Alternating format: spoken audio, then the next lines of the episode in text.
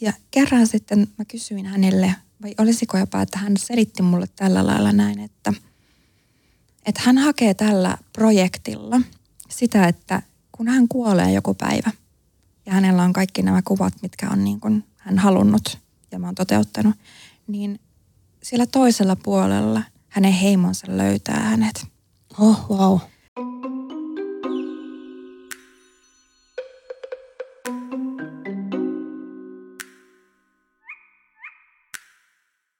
Tervetuloa Linda-Maria podcastiin tatuointitaiteilija Saana Taiga. Kiitos. Ihana olla täällä. Ihanaa kun tulit. Meillä on täällä Linda-Maria podcastin toisella kaudella semmoinen periaate, että ää, mä kutsun tänne vieraita, ketkä mä tunnen tavalla tai toisella entuudestaan ja ketkä on myös jollain tavalla kiinnostavia. Niin haluatko kertoa ää, alkajaisiksi, että mistä me tunnetaan sun kanssa – No ihan alkajaisiksi mä muistan, kun sä ilmaannuit mun liikkeeseen. Muistaakseni äitisi kanssa tulitte ja te olitte löytäneet mut ilmeisestikin sen kautta, kun mä tein hyvän tekeväisyyttä luonnonperinnesäätiölle. Ja se kolahti suhun, jos mä näin nyt oikein muistan. Ja, ja tota, kyse oli silloin sun isän muistotatuoinnista. Ja ää, se story, miten se meni siinä, niin oli, että sun isä oli todella kova niin kun, ää, tällainen metsien ja niin kuin aarnimetsien ja tämmöinen niin kuin supportaaja ja sä koit sitten sen arvon samaksi, mitä minäkin jaan. Ja meillä kolahti aika nopeasti sitten yksin se meidän niin kuin energia, eli ö, ei ollut mitään ongelmaa sen suhteen, että me saatiin aika nopeasti semmoinen hyvä, hyvä buuki siihen päälle. Että sillä lailla me muistaa meidän Kyllä. näkemisen. Joo, se oli niin, että mä, mun isä oli kuollut aika, aika vähän aikaa aikaisemmin. Ja mä lähdin etsimään sitten mä, mä kysyin itse Instagramissa kaikkia suosituksia eri tatuojista ja, ja sitten mä kävin katsomassa kaikki, ketä, ketä mulle suositeltiin ja sua, suositel, sua suositteli sitten moni. Ja ää, mä kävin sitten katsomassa ja saman tien kun mä näin, että siellä oli niinku vihreätä ja niinku metsää ja puita ja vihreä oli mun isän lempiväri. Ja sitten mä näin, että siellä on lahjoitettu tälle säätiölle – ää, niin mä, sitten mä tajusin, että okei, että et, et meidän täytyy mennä sinne. Ja mun äiti oli kanssa ottamassa muistotatuointia. Ja että et nyt mennään. Ja tota, sitten mä laitoin ää, viestiä, että onko, löytyykö teiltä niin kuin aikoja niin kuin konsultaatiolle, kun se oli mun ensimmäinen tatuointi. Ja sitten sit sieltä vastattiin, että tietty päivämäärä ja ää, että sopisiko tällöin. Ja se oli mun isän syntymäpäivä. Joo. Ja sitten sit mä tajusin, että no, ehkä tässä ei nyt ole sitten enää epäröinnille sijaa, että, että me tullaan. Ja, ja tota, sitten mä otin silloin mun ensimmäisen tatuoinnin, ää, tämmöisen lokkitatuoinnin, missä, missä lukee myös isi. Ja se, on, se oli mulle semmoinen, että mä jotenkin, se oli tosi tärkeä tietysti tunnearvon puolesta ja siinä oli niin kuin mun isä opetti mulle pienenä kaikki, kaikki lokit ja muutenkin eläimistä, niin sillä oli senkin takia tosi paljon niin kuin merkitystä ja, ja sen jälkeen sitten mä halusin lisää tatuointeja ja mä rupesin käymään sulla. Niin siinä yleensä käy, että kun sen yhden ottaa, niin sitten se alkaa näyttää yksinäiseltä siinä iholla ja lopulta sitten niin kuin sinä haluaa kerätä joko paljon niin kuin muistoja elämästä tai sitten yksinkertaisesti taidetta, mikä puhuttelee – sua. Ja mehän ollaan nyt sulle aika hyvin tehty sinne paljon muistoja. Ja mä, mä muistan sen sun lokki-idean, kun se on aika, niin kun, äh, miten mä sen sanoisin, ei niin yleinen toive, niin se jäi mulle tosi hyvin mieleen. Se taitaa olla ehkä ensimmäinen lokki, minkä mä oon koskaan tatuoinut, koska se ei tosiaan ole semmoinen, mitä monet pyytää. Monet pyytää jotain niin kuin kotkaa tai tämmöisiä niin kuin, eh, voimakkaita mm. niin kuin eläimiä. Niin, ja ehkä kyllä pidettyjä semmoisia. Joo, semmo, ja semmoisia geneerisiä. Joo. Niin mä tykkäsin siitä, että mä näin heti, että sä oot niin toisin ajattelija. Että sulla on semmoinen, eh, sulla on selvä visio, niin kuin, miten sä niin kuin haluat lähteä etenemään sun elämässä. Ja varmaan sen takia mä tykkäsin susta ihan heti ensimetreillä, koska mä näin, että sä, sä oot vähän eri kastia. Joo, samoin ja, ja mä muistan myös sen, että, että mulla oli jotenkin sellainen olo, että että siinä sun, sun tatuointitaiteilijan työssä on, on just jotenkin, että se ei ole vaan, ne ei ole sulle vaan tatuointeja, vaan, tai ne ei ole vaan jotain, mitä sä piirrät jollekin ja ei siitä sen enempää, vaan, vaan että niillä on jotenkin suurempi merkitys. Ja mä muistan, että sit sä kysyit multa silloin, kun me suunniteltiin sitä kuvaa siinä ja sit sä, sit sä sanoit, että laitetaanko sille lokille niin kuin kalasuuhun. Sitten mä aloin itkemään niin kuin, mm. ää, ja sitten sä sanoit jotenkin, että se, on, että se on hyvä merkki, että jotenkin, että jos se menee jotenkin tunteisiin, että no ehkä sitten laitetaan se kalasuuhun sille ja sitten tuli kalalokki. Mm. Ja sillä on tosiaan pieni kalasuussa ja se voi kaukaa jollekin näyttää niin kuin rauhankyyhkyseltä. Mm. Ja että sillä olisi niin kuin suussa se lehvä, mitä mm. se kyyhky tuo niin kuin toiselta puolelta. Mutta mun ajatuksena on se, että kun mun isä kalasti, mm. niin se lokki tulee näyttämään, että siellä toisellakin puolella on kalaa. Mm, niin ja, ja se oli jotenkin, se oli tosi koskettava ja, ja mit, miten sä niin kuin yleisesti ottaen, kun sä teet sun ää, niin kuin tatuointeja ihmisille, niin mi, mitkä niin kuin ne arvot sulle on siinä? Tai mi, tykkääkö sä tehdä juuri sellaisia vähän niin kuin uniikimpia tatuointeja vai? Siis todellakin. Ja täytyy sanoa, että nyt kun sä selitit taas tuon tarinan uudestaan, niin mulle kävi ihan niin kylmät väreet, koska se jotenkin on hirveän koskettava. Ja tuo on just se syy, miksi mä jaksan tätä ammattia. Tämä ammatti voi olla todella rankka ja siihen tarvitaan aika paljon äh, niin sanotusti kovaa nahkaa tatuoijalta, koska ähm, kaikki ne kuvat, mitä me tehdään, niin ne vaatii tietynlaista visioa ja kaikki ei siihen pysty välttämättä. Mutta mulle se on haaste, jonka mä haluan joka kerta ylittää sen takia, että ää, henkilö, joka tulee mulle ja pyytää jonkinlaista muisto, sentimentaalista kuvaa tai yleensäkin jonkinlaista niin kuin ehkä häntä kuvaamaa, esimerkiksi voimaeläintä tai jotain, niin mä en todellakaan halua tehdä mitään sellaista, mikä jonkun muu voisi kantaa, koska se ei ole se, se juttu, mm. vaan mä haluan tehdä sille henkilölle sen kuvan, ja, joka kuvastaa sitä ihan täysin. Eli yleensä, miten mä toimin ihmisten kanssa, jotka haluaa tämmöistä niin kuin itseään kuvaavaa ja selvästi niin kuin uniikkia ja erikoisempaa, niin mä haluan hänen kanssaan jutella ensin konsultaation muodossa, jotta mä pääsen hänen pään sisälle. Ja se, sitä ei kannata ottaa mitenkään pelottavana, että mä pyrin sinne pään sisälle. Se itse asiassa auttaa mua ymmärtämään, millainen sinä olet ja mitä sä tarvitset ja miten mä näkisin sen asian. Ja siitä me lähdetään sitten yhdessä kaavailemaan sitä, että minkälainen se voisi olla. On hyvin harvoja tilanteita. Mä en itse asiassa pysty tällä hetkellä muistamaan edes yhtään ainutta tilannetta, jossa niin kun sitä yhteisymmärrystä ei olisi löytynyt tämän prosessin kautta. Joo, mä, mä muistan kanssa, että me mentiin tosi nopeasti semmoiseen yhteisymmärrykseen ja tuli semmoinen olo, että on niinku turvallisissa käsissä niinku ihan silleen konkreettisesti siinä tilanteessa ja mä olin 27, kun mä otin mun ensimmäisen tatuoinnin. Mä olin aikaisemmin joskus nuorena miettinyt, että mä haluaisin esimerkiksi asettatuoinnin, ää, kun aseet oli silloin mulle tärkeä symboli. Mutta, ja mä kävin itse asiassa yhdessä liikkeessä kysymässä, kysymässäkin sellaista ja, ja tota, mutta mä oon iloinen jotenkin, että mä en aikaisemmin ottanut. Että jotenkin niin kuin, että se tartti sen oikean hetken ja oikean tilanteen ja siitähän se lähti vähän käsistä niin kuin kirjaimellisesti, mutta just se, että se tartti sen oikean ajan, että mä oon oikeasti oma itseni, kun mä menen ottamaan niitä. Että mä en mene missään semmoisessa väärässä tilanteessa tai väärällä motivaatiolla ottamaan. Just niin. Tuota, näkee paljon esimerkiksi just coverappien muodossa, että ollaan äm, vähän niin kuin – muiden mielipiteiden orja ja halutaan jotakin siistiä, coolia, mikä toisella on tai on nähnyt jossakin ilman, että ajattelee sitä symboliikkaa sen tarkemmin.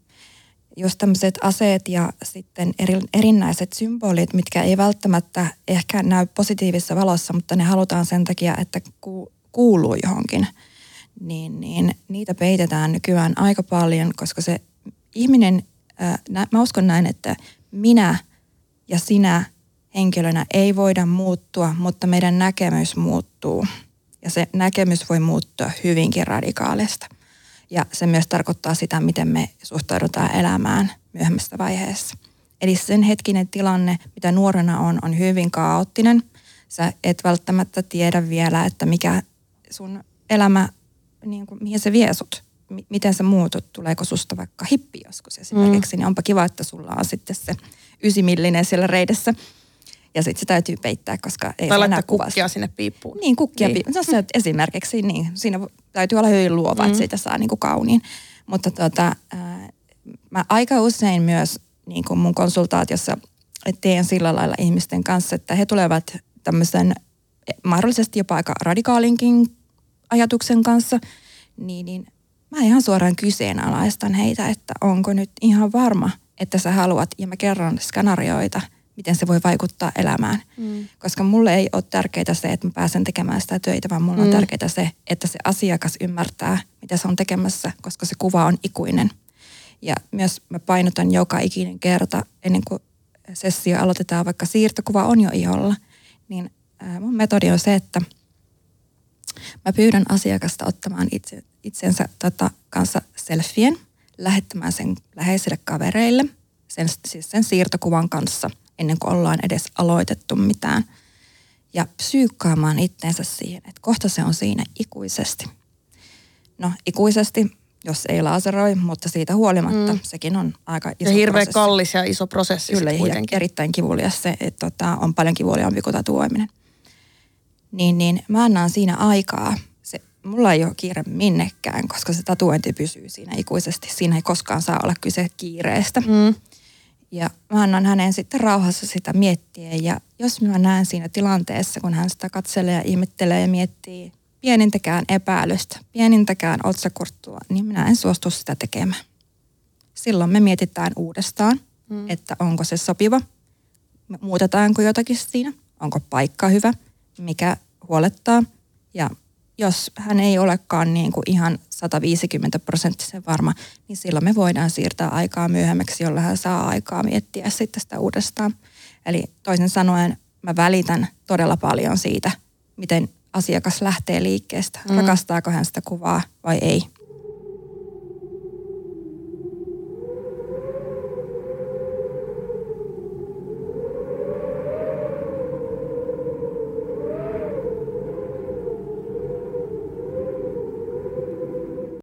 Joo, ja mä muistan, että silloin alussa, kun mä oon ollut, niin sit sä oot sanonut just erityisesti niillä ensimmäisillä kerralla, mutta kyllä sä sen aina itse asiassa teet vaikka mulla on nyt jo, onko mun seitsemän tai kahdeksan tatuointia, mutta kuitenkin, niin aina sä, sä niin kuin sanot siinä, että, että tota, et, et nyt, nyt sä saat miettiä tässä hetken, että ennen kuin me ruvetaan tekemään, mm. että tota, sä saat katsoa sitä ja miettiä. Ja sitten silloin ihan ekalla kerralla, kun mulla ei ollut vielä yhtään tatuointia, niin silloin sä sanoit, että, että, että ja sitten jos musta tuntuu, että mä en, ha, niin kuin, jos mua jotenkin epäilyttää se, niin sit sä tee sitä. Ja sitten sit mä, niin kuin, sit mä ajattelin vielä sitä, niin kuin, että okei, että tota, että sä saisit rahaa siitä kuitenkin, mm. että, että, että sä, niin kuin, mutta että sä silti haluat mieluummin, että mä olen tyytyväinen siihen, kuin sit se, niin. että sä sit saat rahat ja mä oon silleen, että tää oli kauhea. Just niin. Ei, toi ei kuulu ei millään lailla mun, niin kuin, mulla on hirveän korkea moraali. Raha, tuha, rahaa tulee ja rahaa menee. Se on ihan fakta. Money flows. Se ei kiinnosta mua siinä mielessä ää, pätkän vertaa, vaan se mun työn jälki ja asiakkaan tyytyväisyys on mulle aina se kaikkein tärkein joka päivä, joka ikinen päivä, vaikka mä kymmenen vuotta tätä tehnyt, niin kun asiakas katsoo sitä kuvaa peilistä, kun se on tehty, niin minun ensimmäinen kysymys on siinä, että mitä olet mieltä? Mm. Että pidätkö siitä ja ole rehellinen. Ja asiakas yleensä, no ei edes yleensä, vaan lähes poikkeuksetta, ne pitää siitä todella paljon. Niin mä sanon vaan suoraan, että tämä on erittäin hyvä kuulla, koska nyt mä saan nukkua yöni rauhassa ja sitten vasta hoidetaan ne kivuliaimmat osuudet, eli maksamiset. Mm. Niin. No miten sä niin kuin kuvailisit itse ylipäätään sun tyyliä tatuojana? Mit, mitä, minkälainen tyyli sulla on? No tota, mm, mähän pystyn siis totottamaan ihan älyttömän montaa tyyliä, mutta jos mun pitäisi rajata semmoinen, mitä mä tykkään tehdä eniten, niin on kaikki Kalevala ja mystiikka ja mytologia aiheesta. Ja Kalevala eritoten on lähellä mun sydäntä sen takia, että meillä Suomessa on niin järjettömän hieno kulttuuri, vaikka joka paikassa sanotaan, että suomalaisilla ei ole kulttuuria, mm. koska me ollaan oltu Venäjä ja Ruotsi ja keskenen alla. Ja he ovat vieneet meiltä aika mm. paljon kaikkea pois täältä. Ja on vähän niin kuin tehnyt meistä semmoisia barbaarimaisia ehkä jopa. Mutta sekin on jo mun mielestä hienoa, että me ollaan vähän tämmöinen metsäkansa. Mm.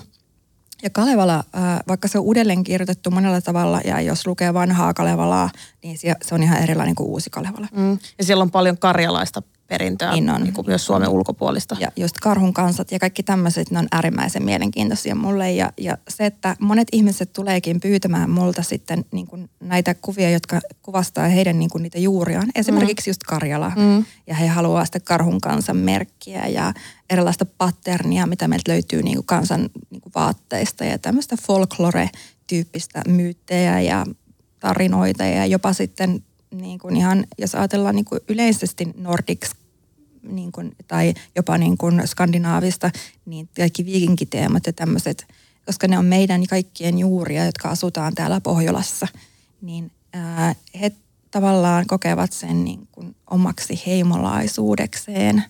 Ja se on ihanaa. Mä tykkään siitä mm. tosi paljon. Ja Kalevala on vielä ka- kaikista eniten niin kuin unexploited, eli sitä ei ole överisti niin paljon kuin mm. esimerkiksi viikinkiteemaa, Joo. jonka takia mä haluan tuoda sitä enemmän esiin. Ja eikö viikinkit ole enemmän niin kuin Ruotsin ja Norjan ja... Tanskan ja Islannin. Niin. Suomessakin äh, tiedetään olleen, ja meillähän on tosi paljon löytyjä miekoista ja kaikista tämmöisestä, mutta me oltiin myös ja kansaa, että on hyvin niin kuin vaikea sanoa, oliko meillä oikeasti viikinkiä täällä vai ei. Se on vähän semmoinen kysymysmerkki edelleen. Mutta äh, paljon suomalaisiahan on lähtenyt siis aikojen alussa Ruotsiin ja Norjaan, eli veri kiertää sielläkin mm. meistä. Ja tota, ähm, kaikki viikingithän ei ollut pahoja, että ilmeisestikin äh, tanskalaiset viikingit on ollut kaikista niin kuin näitä niin kuin pahamaineisempia, jos voisi sanoa. Äh, Mutta Kalevala on sulle sitten semmoinen, että se on vielä tärkeämpi tai että sä tykkäät enemmän sitä tehdä vielä? Kalevalasta löytyy niin mielenkiintoisia juttuja, kun sitä lähtee oikeasti tutkimaan siellä. Meillä on todella omituisia niin kuin olentoja siellä. Esimerkiksi Hiiden hirvi on tosi mielenkiintoinen. Mä tykkään siitä hahmosta älyttömän paljon. Hiiden hirvi? Hiiden hirvi. Hiiden hirvi on äärettömän nopea ja ilmeisestikin niin kuin hiisien rakentama ja ne rakentaa sen niin kuin oksista ja lehdistä. Ja, ja se ei ole eläin? Se, se on tavallaan eläin, mutta se ei ole niin kuin, no siis orgaaninen joo, mutta ei, sa, ei samalla lailla kuin muut hirvet. Ja se on nopea, siis äärettömän nopea. Sitä on hyvin hankalaa saada kiinni. Ja legenda kertoo, että louhi määrää kaikki hänen tyttärensä kilpakosijat metsästämään hiiden hirveää, jotta ne voi kosia sitten näitä tyttäriä ja kukaan ei saa sitä kiinni. Ahaa, okei. Tosi mielenkiintoista. Mulla on itselläni kans Karjalassa juuret, ja. niin kuin ollaan käyty läpi nyt näiden ö, meidän sessioiden aikana, niin, niin tota, mä kyllä hirveästi haluaisin kanssa jonkun, jonkun ö, Karjalaan viittaavan tatuoinnin. Ja itse asiassa voin tehdä tässä paljastuksen, että meidänkin suvusta on kerätty itse asiassa ö, Kalevalaan ö, runoja. Meillä on ollut ö, karjalainen ö, runolaulaja Ai meidän, meidän suvussa – ja, ja tota, se olisi ihana, mä uskon, että tietyllä tavalla, kun mä itse teen sanataidetta, mm. niin se on varmasti tullut niin kuin verenperintönä sieltä. Että jos on ollut niin kuin, ää, tämmöinen ää, runolaulaja, mm. niin tota, ihan varmasti on, on osansa sillä. Joo. Niin siksi mä koen niin kuin Kalevalan, mä oon kuullut paljon kritiikkiä myös Kalevalaa kohtaan. Ja niin kuin semmoista just, että siinä on paljon – ää, myös niin kuin ei-suomalaista karjalaista kulttuuria. Mm. Mutta mä itse koen, että koska mun karjalaisesta suvusta on kerätty niitä, mm. niin siksi mä saan kokea sen omakseni. Totta kai. Mun mielestä jokainen suomalainen saa kokea sen omakseen. Se on, se on meidän kansanperinne ja se on meidän kulttuuria. Ei, joka asiasta voidaan kerätä vaikka minkä näköistä negatiivista, jos haluaa. Mutta eri asia, miten sinä sen näet. Kyllä. Ja miten sinä Kyllä. sen koet. Vähän niin kuin kaikki mitä, miten sun koko sun elämä menee, niin se on sun todellisuus, ei kenenkään muun. Se on ihan sama, mitä joku huutelee jossain nurkan takana. Kyllä, se... ja sillä teemalla me itse asiassa lähdettiin rakentaa tätä mun ää, vasenta kättä. Me mm. lähdettiin sillä, että ää, siitä tehdään mulle ikään kuin semmoinen oma turvapaikka. Mm. Mun seuraava tatuointi, minkä mä otin ää, tämän isitatuoinnin jälkeen, oli, oli mun kaksi ensimmäistä omaa marsua. Mm ää, Frank ja Elvis oli mm. silloin, kun Elvis, Elviksen kuoleman aikaa mä päätin, että mä otan muistotatuoinnin myös Elvikselle ja mä halusin siihen realistisen kuvan Frankista ja Elviksestä. Ja ei unohdeta basilikaa. Niillä on basilikaa siinä ja, ja tota, Sitten mä päätin sen jälkeen, että mä en halua tehdä pelkästään muistotatuointeja, vaan että mä en halua aina muistaa jotakin sitten, kun hän on lähtenyt pois, vaan seuraavaksi me otettiin mummolle, juurikin karjalaiselle mummolle, tämmöinen siilitatuointi. Mm. Siili ja lankakerä on semmoisia henkilökohtaisia mummoon liittyviä asioita ja siinä lukee myös mummon nimi. Ja se oli mulle jotenkin tosi tärkeää myös, että mä pystyin näyttämään mun läheiselle, että mä oon ottanut häneen liittyvän tatuoinnin. Miten sun mummo reagoi tähän?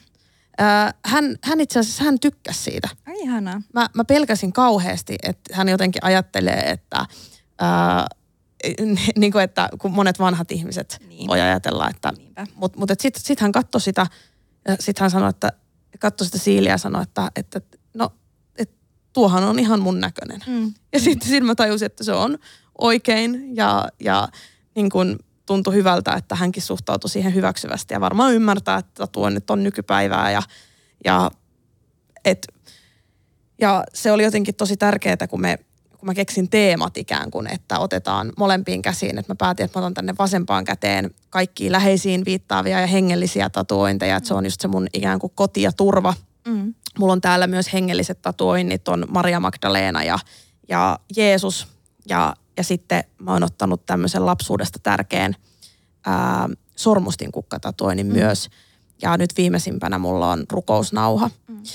Ja sitten tänne toiselle puolelle oikeaan käteen, niin mä päätin ottaa sitten Lana Del Reyn ja, ja se myös realistisen kuvan ja siitä tuli todella, todella hieno ja tänne oikeaan käteen me ruvetaan sitten rakentamaan niin kuin, ää, mua inspiroivia hahmoja.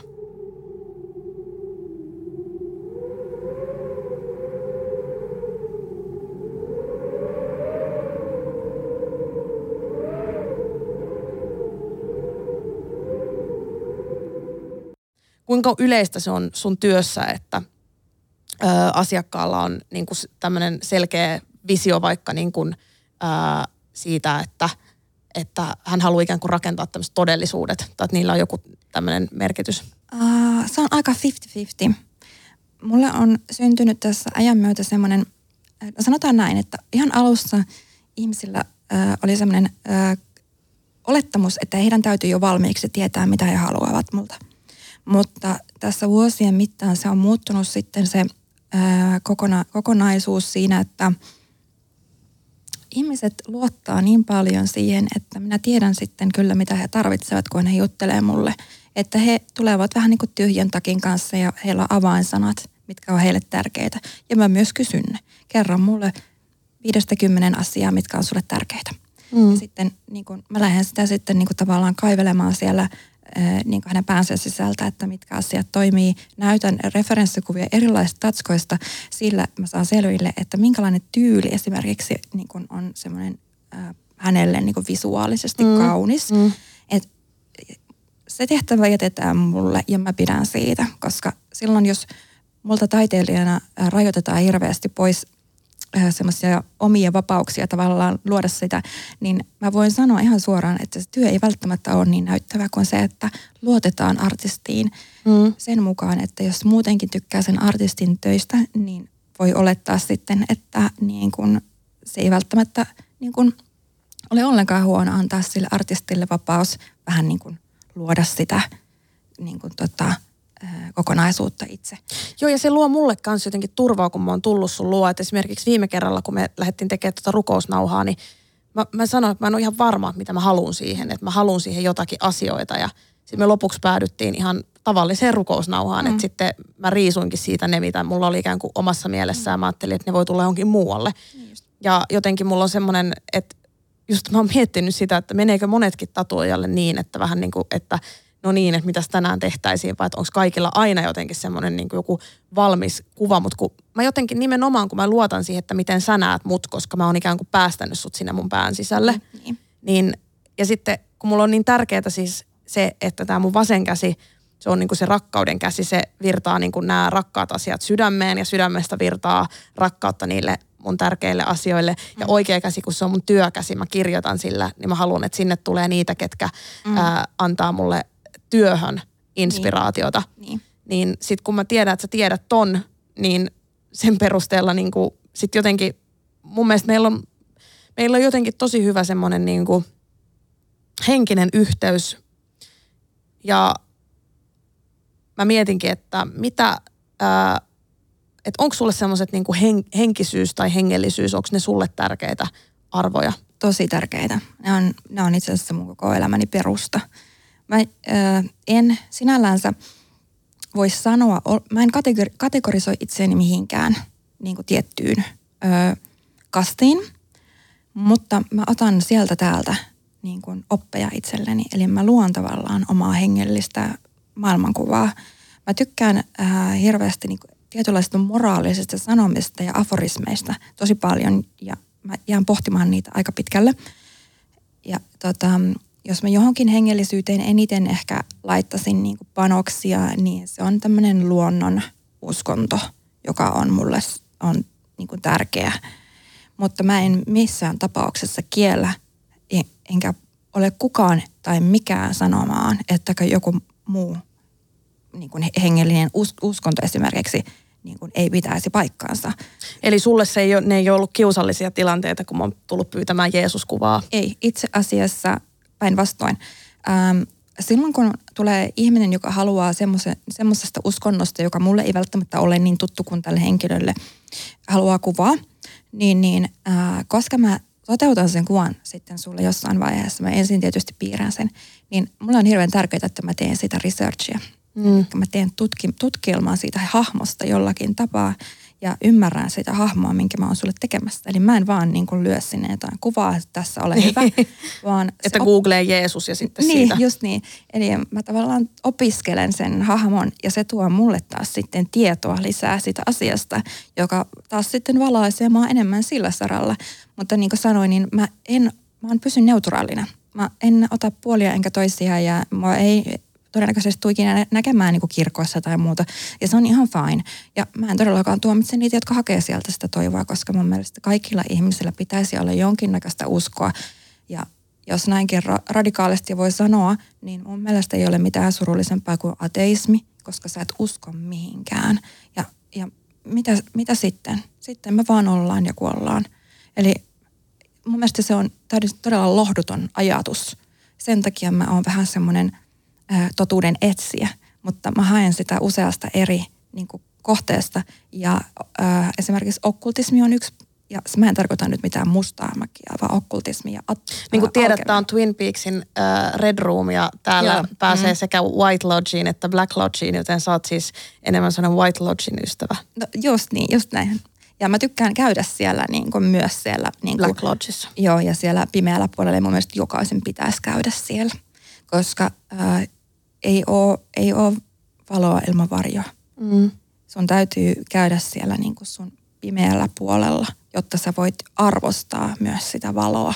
Kyllä. Eli ää, mä koen sellaiset ihmiset, jotka on vaan valoa ja rakkautta tyyppisiä, tyyppiset ihmiset, jotka ei suostu näkemään sitä myöskin sitä kauhua ja terroria ja mm. ymmärtämään sen ja niin kun, ä, kokea sen tuskan ja surun, niin, niin he, he, niin kuin, he tavallaan ovat niin kuin, kuppi on puoliksi tyhjä. Mm. Eli he eivät ole käyneet siellä jossain, missä pitäisi käydä, jotta voidaan arvostaa täysillä sitä valoa.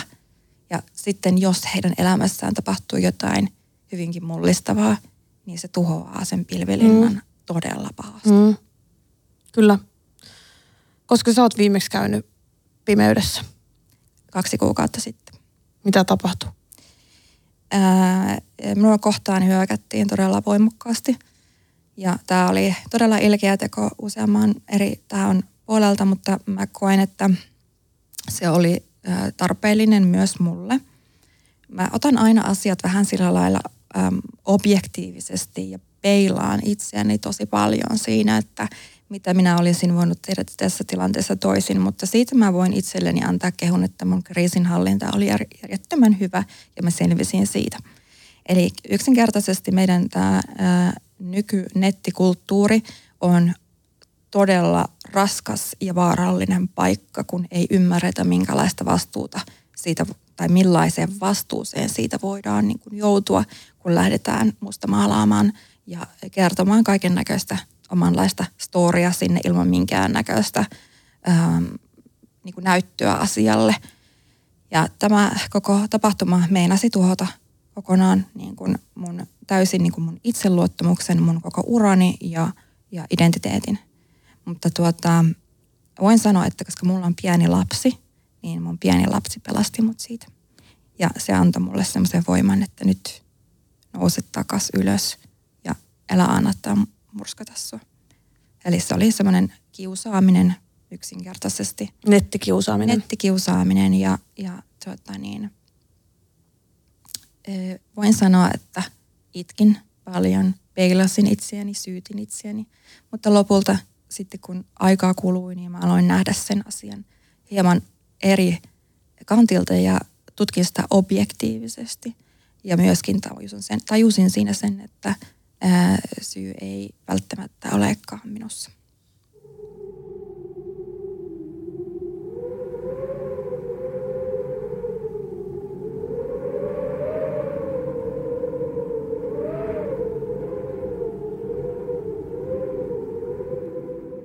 Eli, eli sä onnistuit ikään kuin kääntämään myös tämän tosi pimeän tai pimeydessä käymisen sitten sinne valoon kuitenkin. Joo, kyllä. Ja mä olen siitä, tota, mä oon nyt todella rauhallisin mielin ja koen jopa, että mä sain siitä tosi paljon semmoista voimaa ja, ja tota, mä olen vahvempi ihminen nyt sen koko mylläkän vuoksi. Eli mm, mä koen, että sen piti tapahtua, ei ehkä niin rankasti, mutta se tapahtui ja – nyt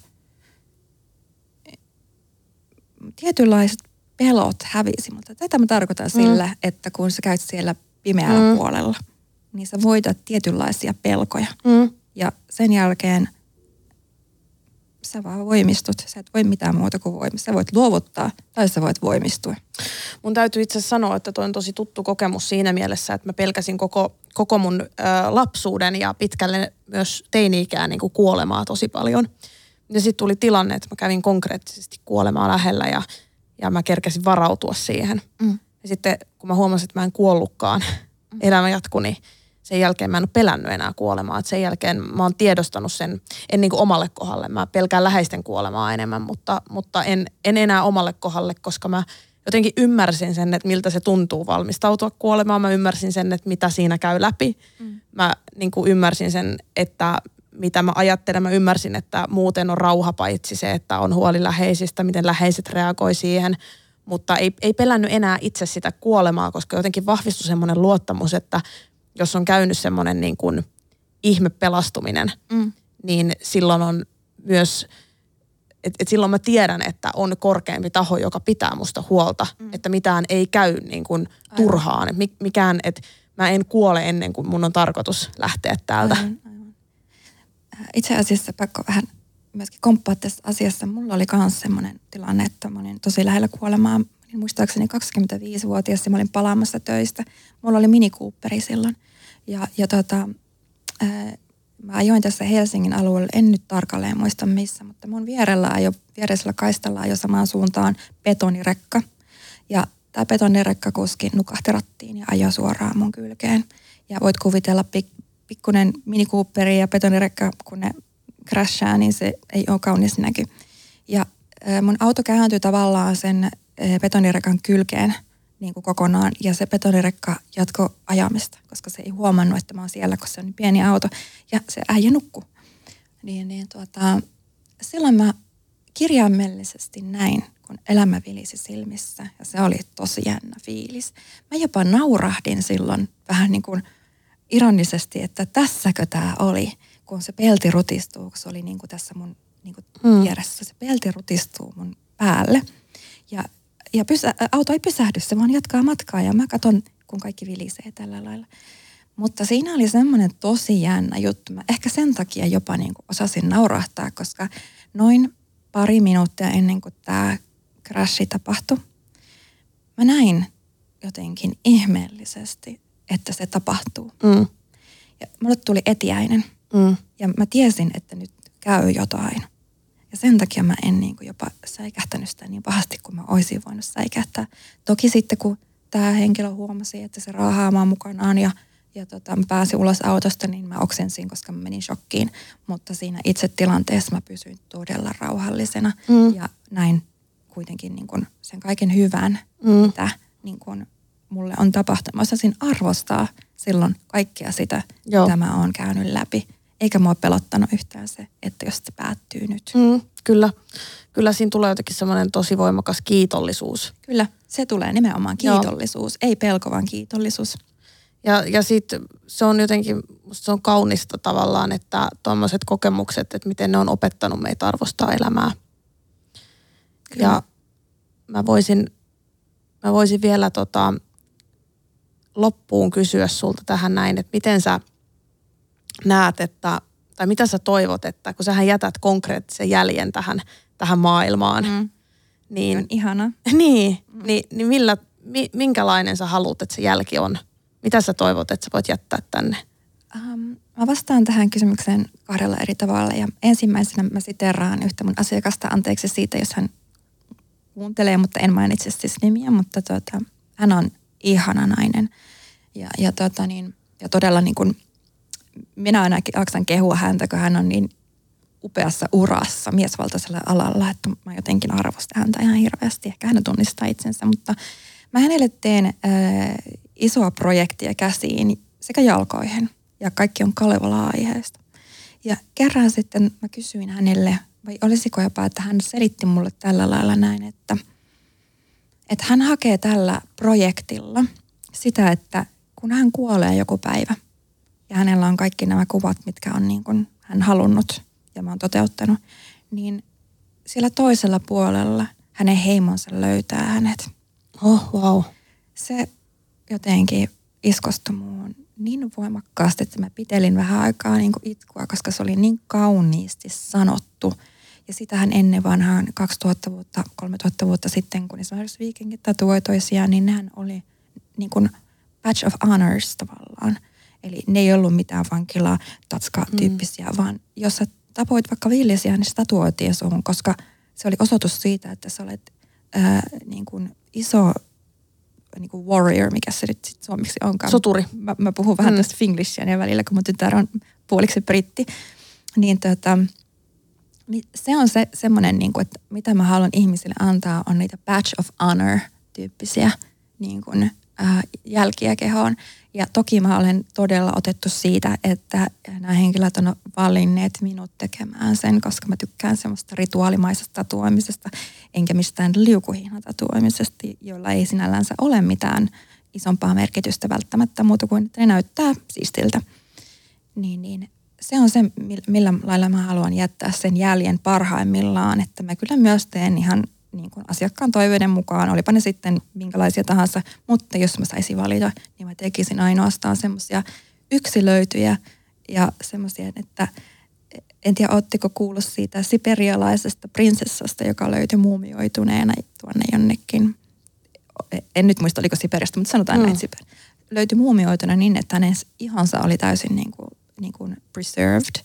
Ja hän oli täynnä tatuointeja, tämä prinsessa.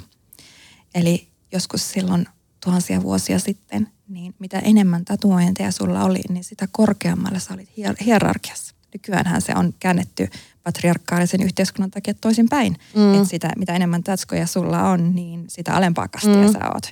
Niin mä haluaisin tavallaan vähän muuttaa sitä näkökulmaa, koska ei tule olemaan aikaa, että tuolla kadulla kävelee ihmisiä, joilla ei ole tatuointeja. Mm. Niin, niin mitä enemmän ne on yksilöityjä ja sun näköisiä, niin sitä enemmän mä oon innostunut tekemään ne. No mulle sä pääset ainakin jatkamaan sellaisia ja mä odotan innolla, min- minkälaisia sessioita ja keskusteluja me saadaan tulevaisuudessa. No, meillä on aina niin hyvät, hyvät tota, aina vähän venyy ne meidän jutustelut ja sessiot, kun meillä on niin hyvät setit. Ja by the way, sun äiti on ihan mahtava ihminen. Kiitos, todella kauniisti sanottu. Hän ajattelee susta samoin. Kiitos paljon Saana, että tulit Linda Maria podcastiin. Kiitoksia, kun sain kutsun ja oli ihana jutella sun kanssa. Samoin.